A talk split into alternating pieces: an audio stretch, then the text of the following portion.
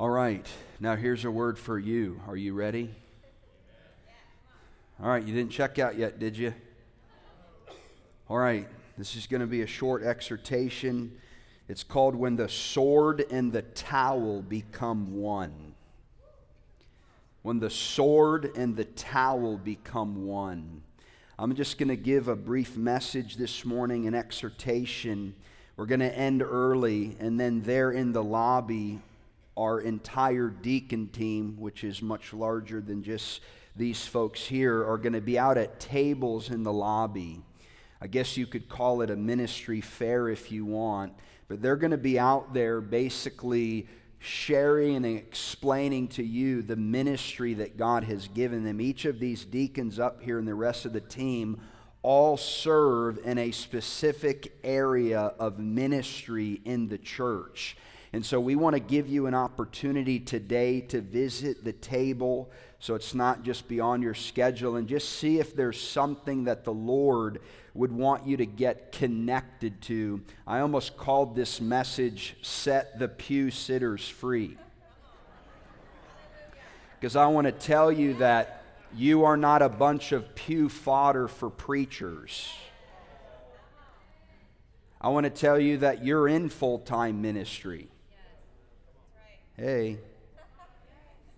That the separation between clergy and laity, this kind of hierarchical system that we've built in America, is anti biblical.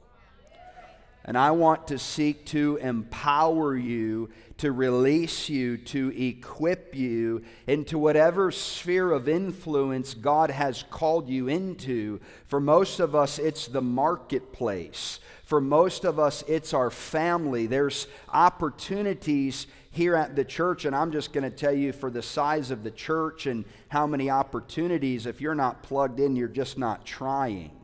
I don't mean that to be condemning, but trust me, there are, there are so many opportunities to get involved. It's just finding the right connection and the right fit. So, I want to talk a little bit about servanthood. I want to talk a little bit about um, the place that God has called us into. And I always have to kind of speak a little bit toward some of the pervading church culture, which we know it as church hurt.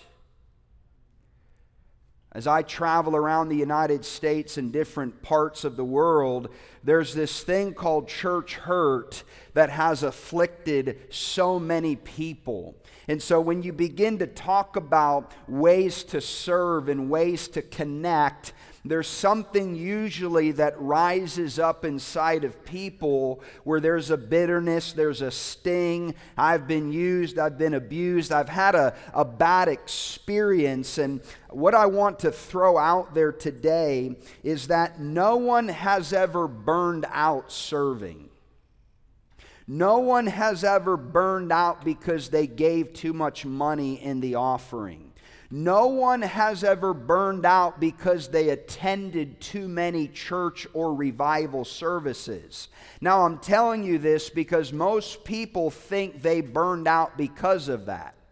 Oh, I served too much in the kids' church and I got overwhelmed and burned out. Oh, I did too many outreaches. I gave too much money. I, I got too connected, and over time, I just burned out. I want to say it again. No one has ever burned out doing those acts. Here's how you burned out you burned out because of the motivation of why you did those things.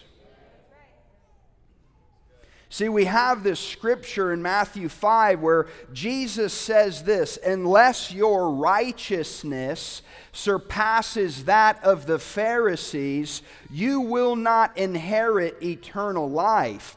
Well, what was their righteousness? They tithed, they gave, they fasted, they prayed. Wait a minute, Jesus just said, Oh, wait a minute, brother. I thought I was under grace. I've been liberated from the law. I don't have to tithe. All right, I'm losing some of you. I don't have to fast. I don't have to pray. I, I've, I've heard this great grace message that somehow alleviates me from personal responsibility.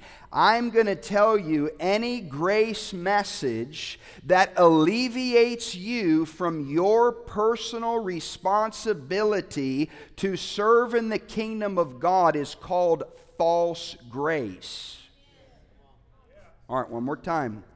Any grace message that relieves you from personal responsibility to serve in the kingdom of God is called false grace. So, unless our righteousness surpasses that of the Pharisees, see, I think that we think the Pharisees were bad guys. I don't think Jesus thought they were as bad as we do. I think he honored their service. I think he had a problem with their heart. I think that he honored their service. I think he had a problem, however, with their heart. So, brother, we got this. Uh, here go the church programs again, trying to get me to serve, trying to get me to clean, trying to get me to do outreach. Oh, brother, I'm not really into this. Your, your, your heart is talking. And again, it wasn't your previous service that burned you and wounded you. It was the motivation of why you did what you did that burned you out. Because I'm going to tell you, first and foremost, we do it for Jesus. Church hurt is a human invention. I said I had a word for you today. Church hurt is an indicator that I trusted more in a man and a system than I did God.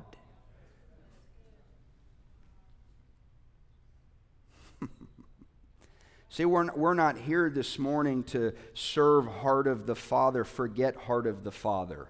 Forget the denomination. Forget the program. We are here to serve the Lord Jesus Christ. We are here to give him back the glory and the honor that he might receive the full reward of his suffering. But if the motivation of why we do what we're called to do is wrong, we're going to get hurt. We're going to get bitter. We're going to get wounded. Well, brother, I'm not going to give that 50 bucks to that homeless person. What if they go buy alcohol? So what? If God told you to give them the money, then it's on them how they spent the money. If not, it's an issue of your heart. Well, I don't want to give my money to the church. What if they spend it on, did God tell you to give the money or not? That way, if they misspend the money, they're held responsible to God and I'm not. See, when you start challenging the motivations of why we do what we do, offense easily gets in. This message of grace has been so perverted and so polluted in our culture because the devil does not counterfeit trash. The devil does, you know why he's perverting grace? Because he knows the power of it because the power of grace working in the Apostle Paul's life said this 1 Corinthians 15 I am what I am by the grace of God, because his grace did not prove vain in me. I have outlabored all of you. The people who preach grace the most should be the hardest workers among us. Grace is not a license to be lazy. All right, let me use money and just make a couple more people upset. All right, somehow we're under the new covenant and we've been given this awesome, liberating message that I don't have to give 10% of my money anymore. So here's my question If under the law, in my own strength, I was required to give 10%, remember, in my own strength, How then is it that if I've been liberated from the law under a message of grace, and by the way, I get his strength, that now I'm liberated to give less than 10%? So, are you telling me with God I'm less capable than by myself?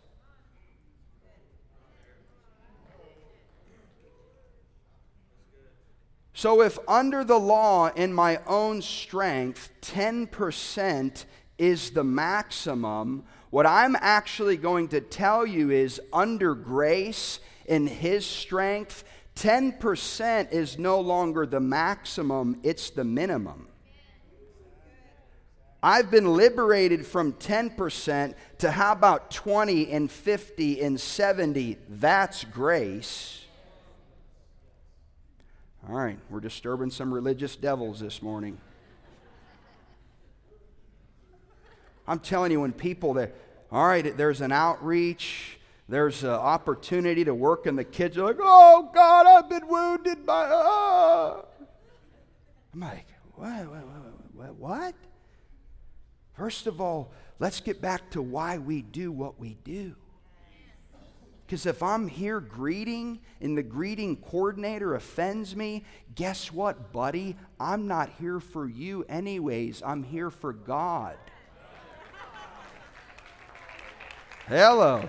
You don't like my joyful noise? Good. God likes it. Trying to liberate some of you trying to work in the message of grace that empowers us to do far beyond what we could ever do in our own strength. When the grace of God, the power of God comes upon a people, David said this In the day of thy power, your people will volunteer freely. In other words, the people will set up the ministry fair.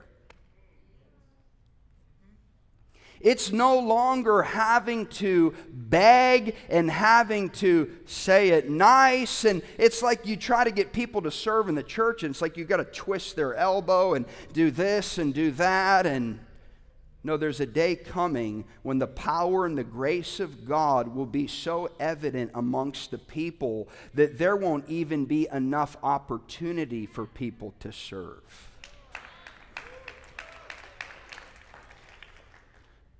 What's the price? The price is this get over consumer Christianity. I'm just not getting fed here. That is an illegitimate excuse in the kingdom of God. I don't come to get fed, I got fed in my devotional time. I've never met a person who walks with God daily who has complained that they weren't getting fed at church. I'm not here to get fed, I'm here to feed. I'm not here to serve, I'm here to be served. Excuse me, I'm not here to be served, I'm here to. That was consumer Christian, I was tricking you.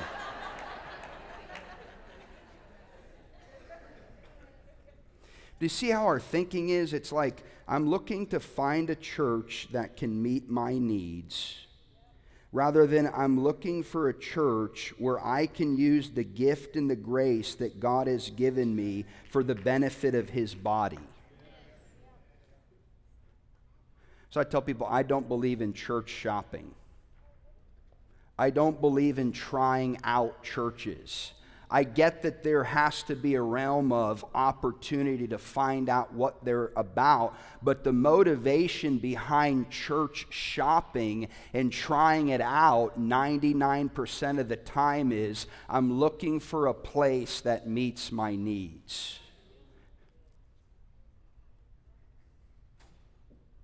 First Corinthians 12 God has placed us in his body just as he saw fit.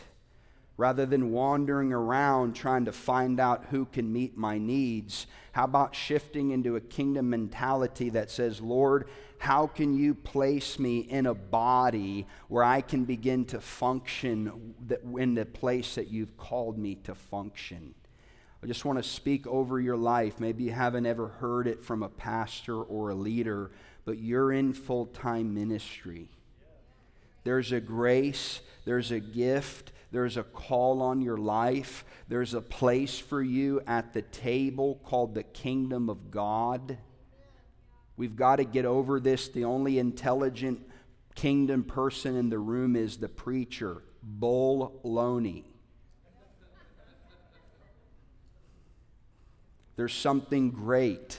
There's something mighty that God has called you to but the model that Jesus gave for us is called servanthood. No one is beyond serving. I've had the opportunity to oversee over 100 ministry interns. And here's what oftentimes happens first semester, they're asked to serve. And then at the end of the semester, they say to me this Okay, I'm done with serving. When am I going to lead? In the kingdom of God, we never graduate beyond serving. When we graduate beyond serving, we've become a Pharisee when you graduate beyond serving in the kingdom of heaven, you become like the Pharisees and the religious leaders. It's a strong statement, but I believe that much of what we have duplicated in our culture looks more like Pharisees and religious leaders than the kingdom of God. Jesus did not consider equality with God something to be grasped, but he humbled himself in the form and a likeness of a servant. Many of you know I've written the books I See a New Prophetic Generation. I wrote a book called I See a New Apostolic Generation. I'm almost done with the book, I See a New Teaching Generation, but I've just written the first two chapters of I See a New Evangelistic Generation. And what has really struck me recently is these books are about the visions God has given me about each fivefold ministry and what's coming. But the Lord said to me, the greatest, the next greatest wave of evangelism will not come to stadiums, it's actually coming to prisons.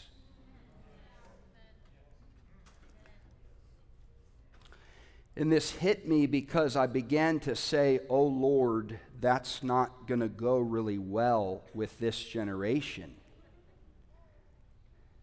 And he said, Why? And I said, Because they can't put it on Facebook Live.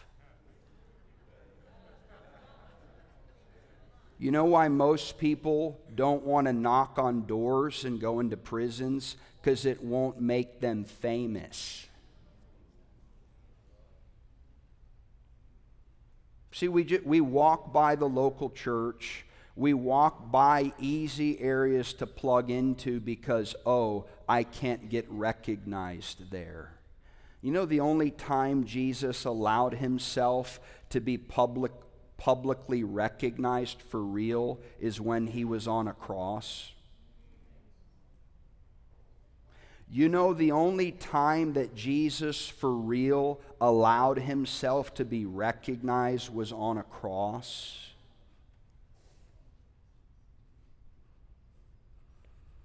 So many mothers and fathers in the church today that get overlooked. They're here this morning. I've been here nine years. I look out in this room and I see gold. I look at all our young people and I ask myself, how in the world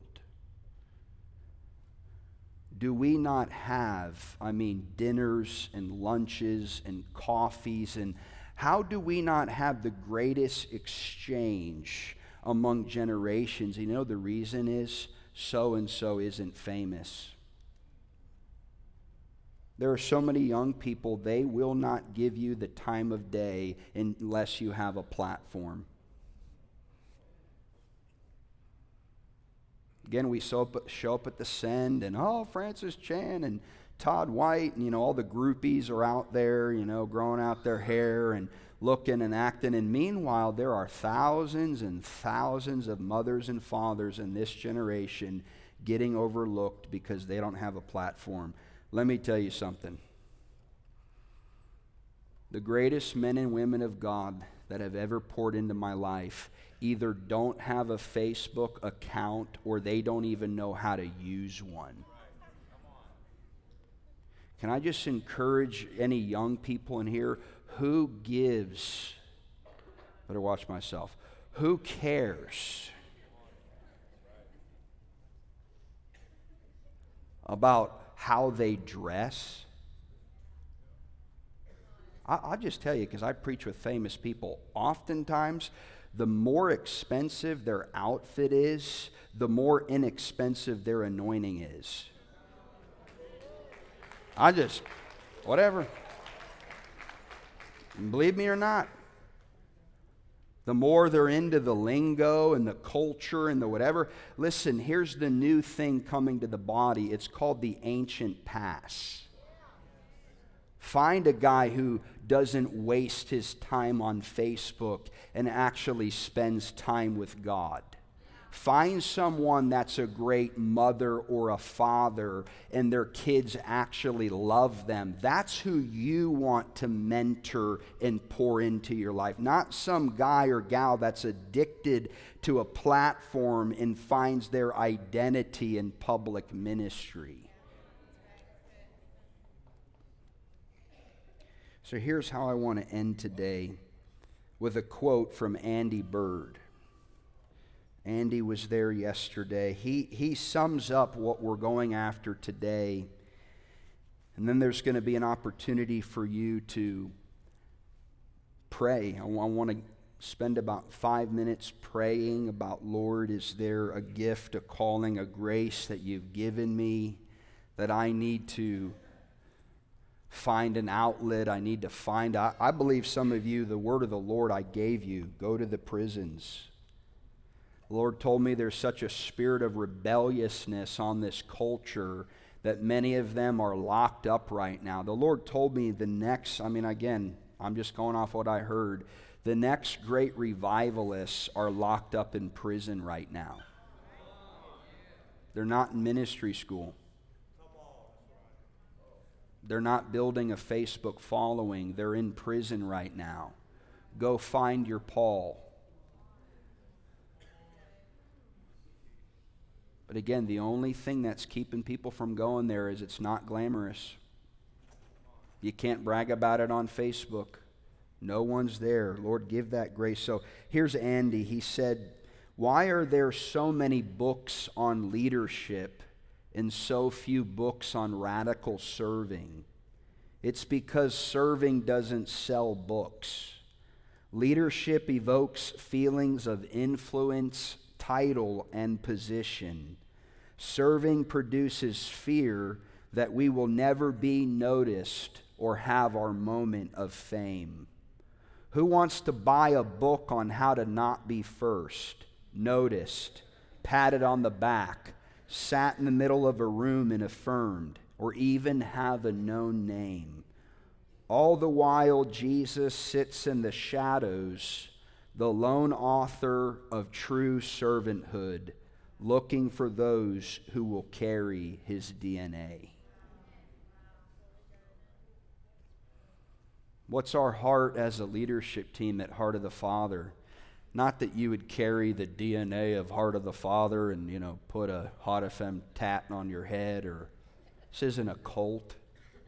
Really, it just bothers me when you people are evangelizing and they're pumping a denomination or a church more than Jesus.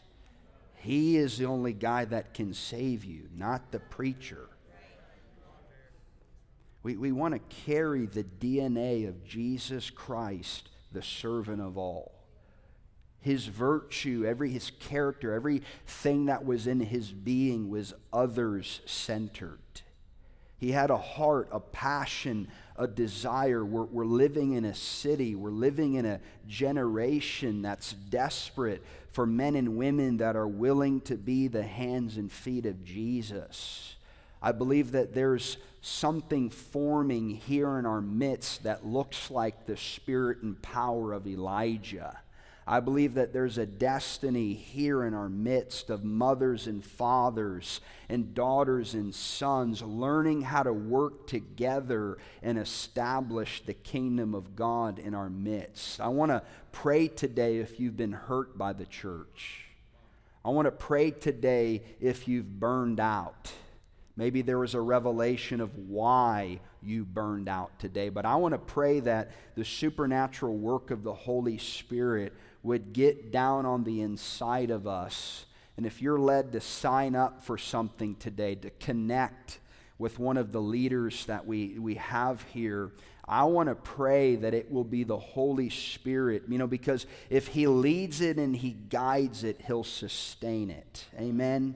It's a problem if entertainment drives people to church, guess what has to keep them there? So it's best when the Holy Spirit draws them because it will be the Holy Spirit who keeps them, not the fog machine. Amen? Not because, you know, again, I just, what kind of kids' church do you have? What kind of worship? What kind of, did God call you there or not? Well, I don't like the preaching. Did God call you there or not? Well, they're not being nice to me. Did God call you there or not? God, I'm just asking today that you would reveal where we're called, where you want. I mean, I just, I believe the, I'm hearing right now the Lord is saying to some of you this, this profound prophetic word. Are you ready? It's time.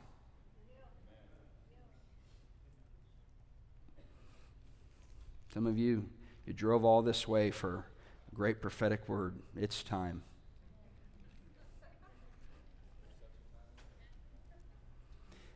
And this is the last thing I'm hearing. I feel like the Lord wants to reconcile some of you to men and women in ministry that have hurt you. Now, I'm not saying by reconcile that you're supposed to be best friends that you're supposed to go back to the church. I'm not saying all of that, but I believe the Lord wants to reconcile your heart to any man or woman that failed you. Lord, if I, if I put my hope, my trust in a man or woman, a de- denomination or a movement, and it, they, it was doomed from the, the beginning. And Lord, that something's preventing me from from stepping into it. You know, you know who I believe will lead the third great awakening in America? The gray hairs. I know us young folk don't want to hear that. I, am telling you, this is not the day to retire, it's the day to refire. I mean, it, this, the movement that's coming is going to be led by the mothers and fathers of this generation working in relationship. I mean, I could do it right now. I could literally say, if you're a young person in here looking for mothering and fathering, stand up. Go ahead. If you're a young person looking for mothering and fathering, I want you to stand right now.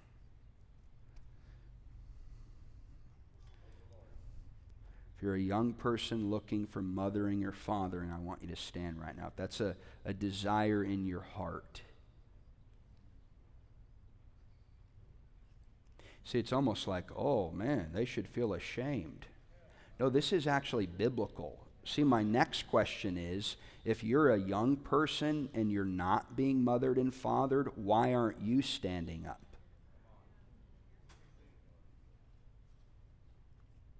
Okay, you guys can be seated.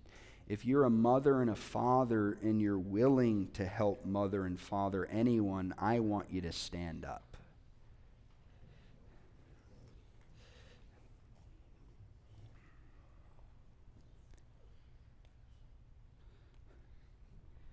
Okay, so hear me. I don't think this looks like I don't think that's our little baby. Little boo. Trying to teach her how to kiss. Um, I don't think this looks like, okay, brother, give me the one, two, three. Listen, here's just my let it be organic. Do not force mothering and fathering. Do not force being a son or a daughter. Let it be organic. There are more mothers and fathers standing than sons and daughters who stood. So here's my encouragement get started. Where do I start? Okay, sit down real quick. Where do I start? Okay, if you stood earlier, stand up. If you stood earlier, stand up. Okay, where do I get started? Okay, you're going to tackle them in two minutes. No, I'm just kidding. Okay, I, I, I, bet you they have a phone number. I bet you they have an email. I bet you they. I bet you uh, half of them can't even afford lunch. I'm trying to help you. I was a college pastor for two years we had literally 100, 150 people like, oh man, the power of God must have been wonderful. I said, no, the pizza was good. literally, I never had a young adult meeting ever without free food for the young people. How do you grow a college ministry? Pizza. My wife and I literally spent our last dollar every week on pizza. All right, sit. And the cookies. She made the cookies heart. So I want to pray. I hope, I hope that I'm communicating my heart rightly. If I offended you, I'll give you Barry or David's email. You can, you can. But hear the heart of the Father, the kingdom of Jesus. And in fact, if you're a deacon here in our, in our midst, you know who you are. I want you to come down to the front. If you're on our deacon team, I want you to come down. These are the folks that will be behind the tables in the lobbies. I want them to come down here. And I love what I'm about to say. They might not, but.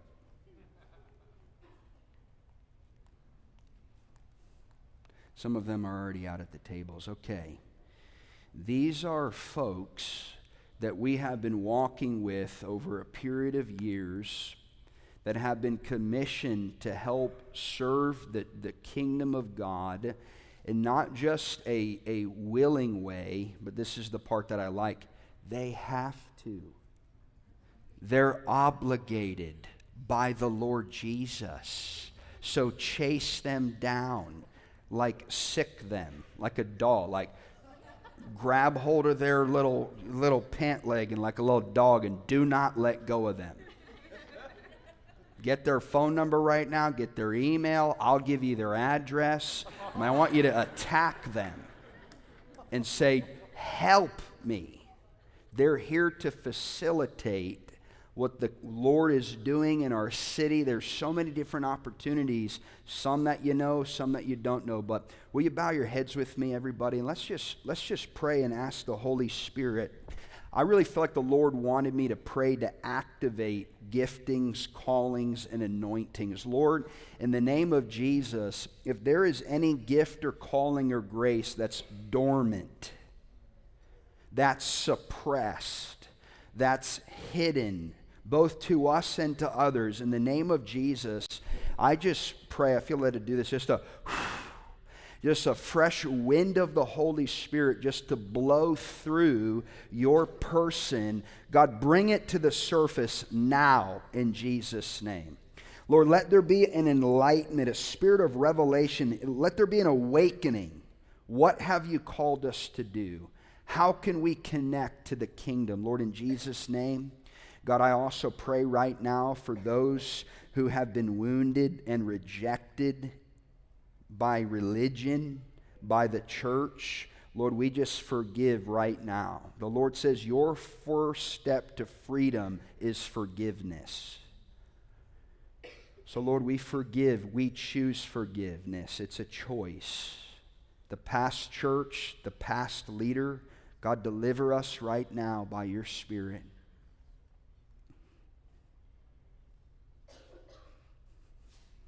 And now, Lord, we just say yes. Lord, as we go in the lobby, Lord, as we talk, as we share, Lord, make it jump out to us. Lord, help us just to take a first step. I just want to implore us and encourage us today. Just, just look. That's all I'm asking you. Don't blow out the door running 90 miles an hour. Just stop and look and say, Lord, is there any place, anyone that you want me to connect to? Lord, I pray that you would mobilize this church.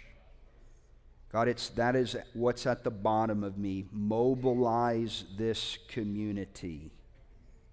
That we would not become lazy, overweight pew sitters, but that the good news would become so great that we could not help but share it.